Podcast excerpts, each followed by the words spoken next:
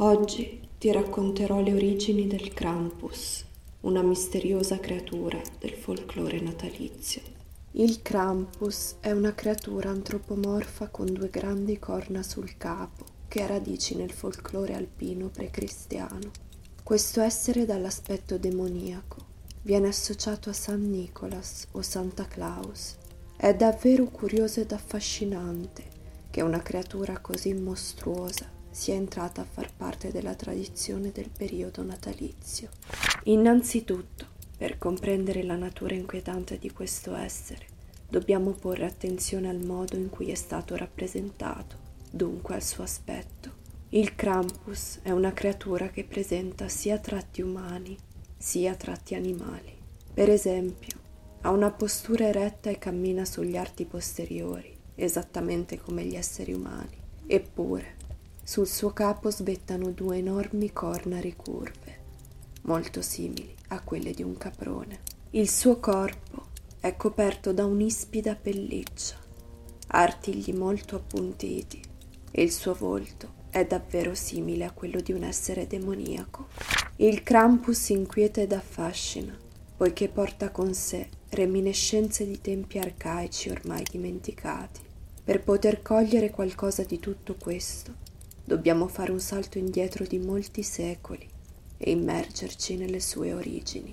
Come spesso accade per le storie e le creature del folklore, le origini del Krampus non sono del tutto certe, ma è molto probabile che risalgano alle tradizioni alpine di epoca pre-cristiana, dunque ad una cultura pagana.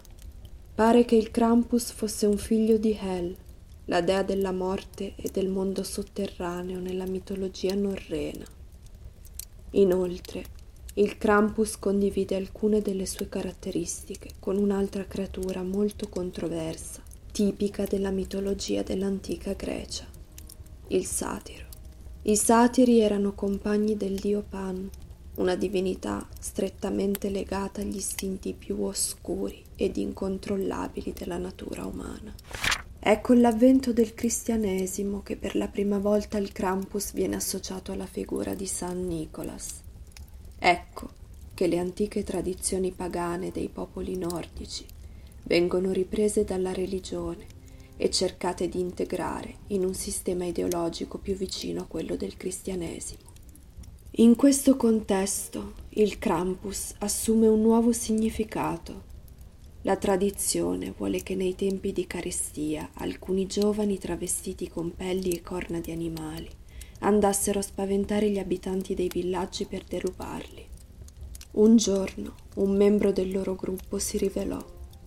Era il diavolo nella sua forma caprina. Egli venne sconfitto da San Nicolas e da quel momento in poi fu costretto a servirlo. Il Krampus comincia così a rappresentare la controparte spaventosa del dolce e rassicurante San Nicolas, che nell'antica tradizione germanica portava dolci e regali ai bambini che si erano comportati bene. Il Krampus, al contrario, aveva il compito di scovare i bambini cattivi, spaventarli ed infliggere loro una punizione. Per questo se ne andava in giro con catene e fruste, un riferimento diretto al diavolo del cristianesimo. È così che nel folklore di epoca cristiana il Krampus diviene definitivamente simbolo del bene che domina e trionfa sul male.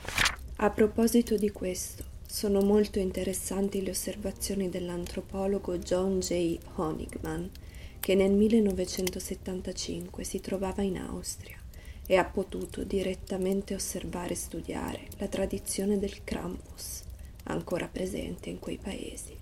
L'antropologo afferma: Nicolas divenne conosciuto in Germania intorno all'undicesimo secolo. La festa dedicata al patrono dei bambini è una delle occasioni durante l'inverno in cui i bambini divengono oggetto di attenzioni speciali. I diavoli mascherati che creano scompiglio e danno fastidio sono presenti in Germania almeno dal sedicesimo secolo. Una grande fetta di letteratura, soprattutto prodotta da folcloristi europei, ha a che fare con questi argomenti. Gli austriaci della comunità che è stata oggetto del mio studio sono piuttosto consapevoli degli elementi pagani mescolati ai costumi cristiani relativi a San Nicolas e alle altre celebrazioni tradizionali invernali. Essi pensano che il Krampus derivi da una creatura soprannaturale pagana che è stata assimilata al diavolo del cristianesimo. È molto interessante come l'antico folklore sia sopravvissuto a secoli di storia e sia arrivato fino al presente. Infatti, in molte zone delle Alpi e dell'Est Europa esiste ancora oggi la tradizione del Krampus.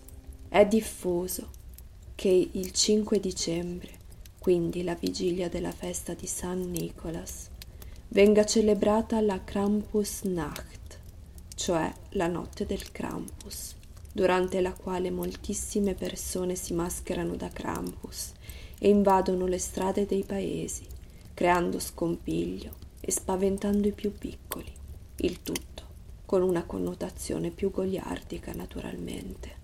Queste parate di creature mostruose attirano ancora oggi l'attenzione di moltissime persone, affascinandole profondamente per il loro potente ed immortale significato simbolico, che, citando le parole di Laura Novak, è quello di esorcizzare paure collettive di demoni dalla forma bestiale, rendendoli non solo figure in contatto con la spiritualità, ma esseri immateriali e democratici, portatori di rigida meritocrazia.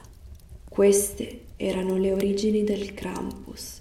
Grazie per avermi ascoltata e buon Natale. Segui Calar del Sole Podcast su Instagram per non perdere gli aggiornamenti. Ti aspetto qui per altre storie, sempre al calar del sole.